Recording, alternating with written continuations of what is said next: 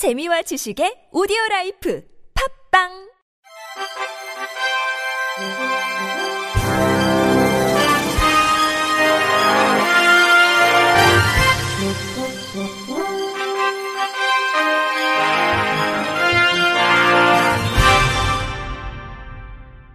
청취자 여러분 안녕하십니까? 10월 20일 목요일 KBRC 뉴스입니다.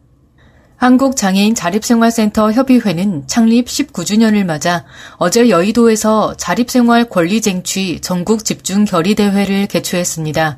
이 자리에서 전국 탈시설 장애인 연대 박경인 공동위원장은 발달장애인 당사자인 나는 부모의 얼굴도 모르고 시설에서 평생을 살다가 6년 전 자립했다. 자립이란 지역사회에서 모든 것을 혼자 하는 것이 아니라 함께 살아가는 것을 의미한다.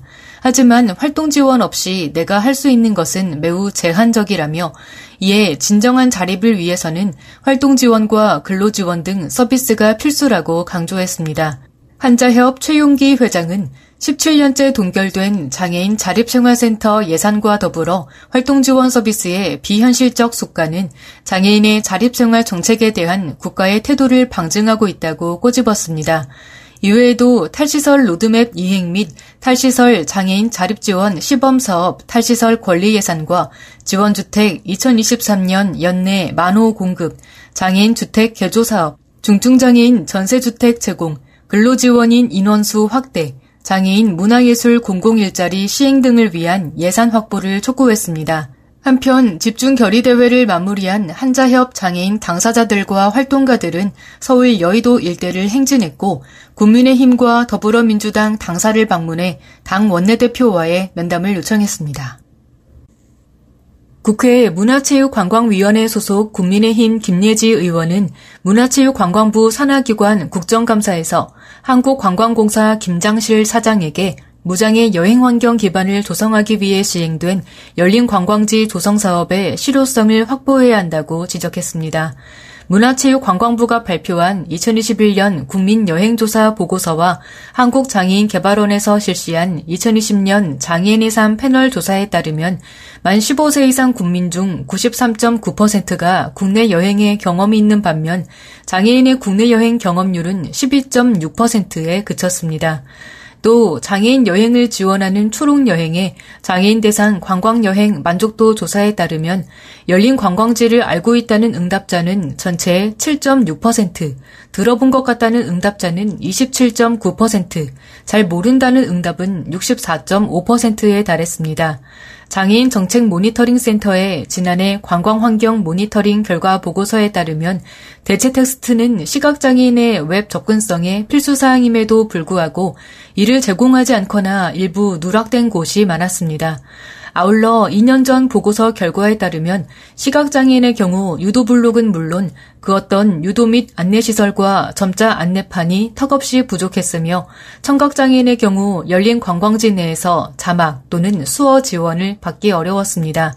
김예지 의원은 준비되지 않은 여행길은 고생길이라며 장애인이 혼자 여행할 수 있고 더 많은 장애인이 더 넓은 세상을 볼 수 있도록 실효성 있는 무장애 관광 환경이 조성되기 위해 장애인 정책 모니터링단의 모니터 결과를 반영하고 장애 유형에 따라 장애 당사자의 검수 과정을 거쳐 해당 내용이 반영되는 등 내실 있는 사업 진행이 이루어질 수 있도록 보완 대책을 마련해야 한다고 강조했습니다. 여객선의 교통약자를 위한 이동 편의시설이 기준에 적합하지 않거나 설치조차 되어 있지 않은 비율이 60% 이상으로 나타났습니다. 국회 농림축산식품해양수산위원회 더불어민주당 윤준병 의원이 국토교통부로부터 제출받은 교통약자 이동편의 실태조사 결과에 따르면 지난해 기준 전국 여객선은 총 164척인 것으로 집계됐습니다. 여객선 내 교통약자 이동 편의시설의 기준 적합 설치율은 37.8%로 철도, 도시광역철도, 버스 등 타 교통수단에 비해 매우 저조한 것으로 나타났습니다. 실제 여객선의 휠체어 승강 설비 기준 적합 설치율은 58%였으며 이어 출입구 통로 55.9%, 장애인 전용 화장실 47% 순이었습니다. 반면 장애인 접근 가능 표시 12.3%, 휠체어 보관함 및 교통약자용 좌석 23.7%, 자동 안내시설 27.1% 순으로 기준 적합 설치율이 낮았습니다. 윤준병 의원은 교통약자를 위한 여객선의 이용 편의시설 기준 적합 설치율은 30%대로 타 교통수단과 비교했을 때 매우 저조한 것으로 나타났다며 선박의 특성상 운행 및 안전상의 이유 등으로 즉각적인 시설 개선이 어려울 수 있지만 휠체어 보관함 및 교통약자용 좌석, 장애인 접근 가능 표시 등 용이하거나 시급한 시설들을 개선하기 위한 투자가 필요하다고 지적했습니다. 이어 윤 의원은 특히 여객선은 공공교통, 대중교통의 한 축으로서 도서 지역 주민과 섬 관광객의 이동을 담당하고 있는 만큼 정부는 교통약자 증대 및 해양 관광 확대에 대응해 이동 편의시설 기준 적합 설치율을 향상시키기 위한 지원 대책 마련에 나서야 할 것이라고 강조했습니다.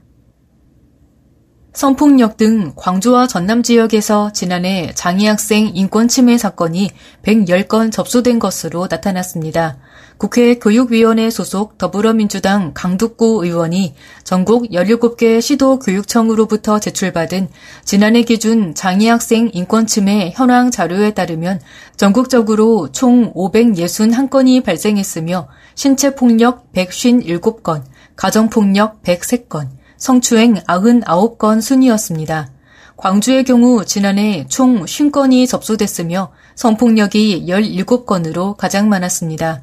전남은 총 60건으로 신체폭력 19건, 성폭력 16건, 언어폭력 8건, 가정폭력 7건, 사이버폭력 6건, 괴롭힘 3건, 금품 갈취 1건입니다.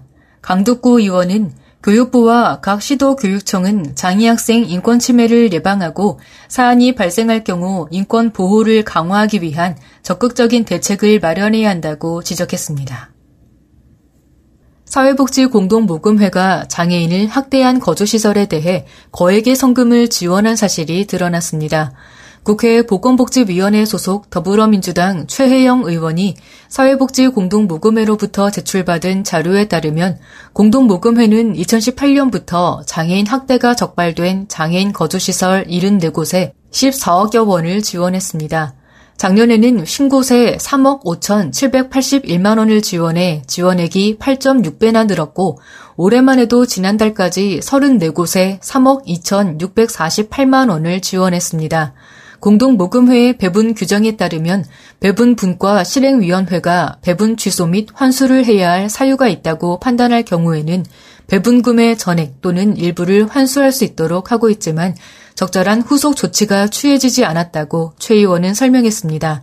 최혜영 의원은 장애인 학대시설에 성금을 지원하는 것은 공적 책임과 투명성을 믿고 후원한 국민의 신뢰를 저버리는 행위라며 지원을 결정하기 전 장애인 인권 침해 처분 대상 여부를 확인하도록 관련 제도를 정비해야 한다고 강조했습니다. 한국시각장애인 연합회는 한국농아인협회와 공동으로 다음 달 17일부터 20일까지 나흘간 홍대 입구역 인디스페이스에서 제23회 가치보험 영화제를 개최합니다. 한편의 개막작을 포함해 PDFF 경선, 장애인 미디어 운동, 초청, 제작 지원작 등 8개 부문 총 27편의 다채로운 작품들을 화면 해설과 한글 자막으로 상영합니다. 올해 개막작으로 선정된 이재호 감독의 영화 동행 10년의 발걸음은 시각장애인만으로 이루어진 오케스트라의 이야기로 음악을 매개로 교류하며 각기 다른 존재들이 진정한 이해를 통해 소통하는 이야기를 담은 영화입니다. 폐막작으로는 올해 가치봄 영화제 대상작을 상영할 예정입니다. 끝으로 날씨입니다. 내일은 전국에 가끔 구름이 많겠습니다.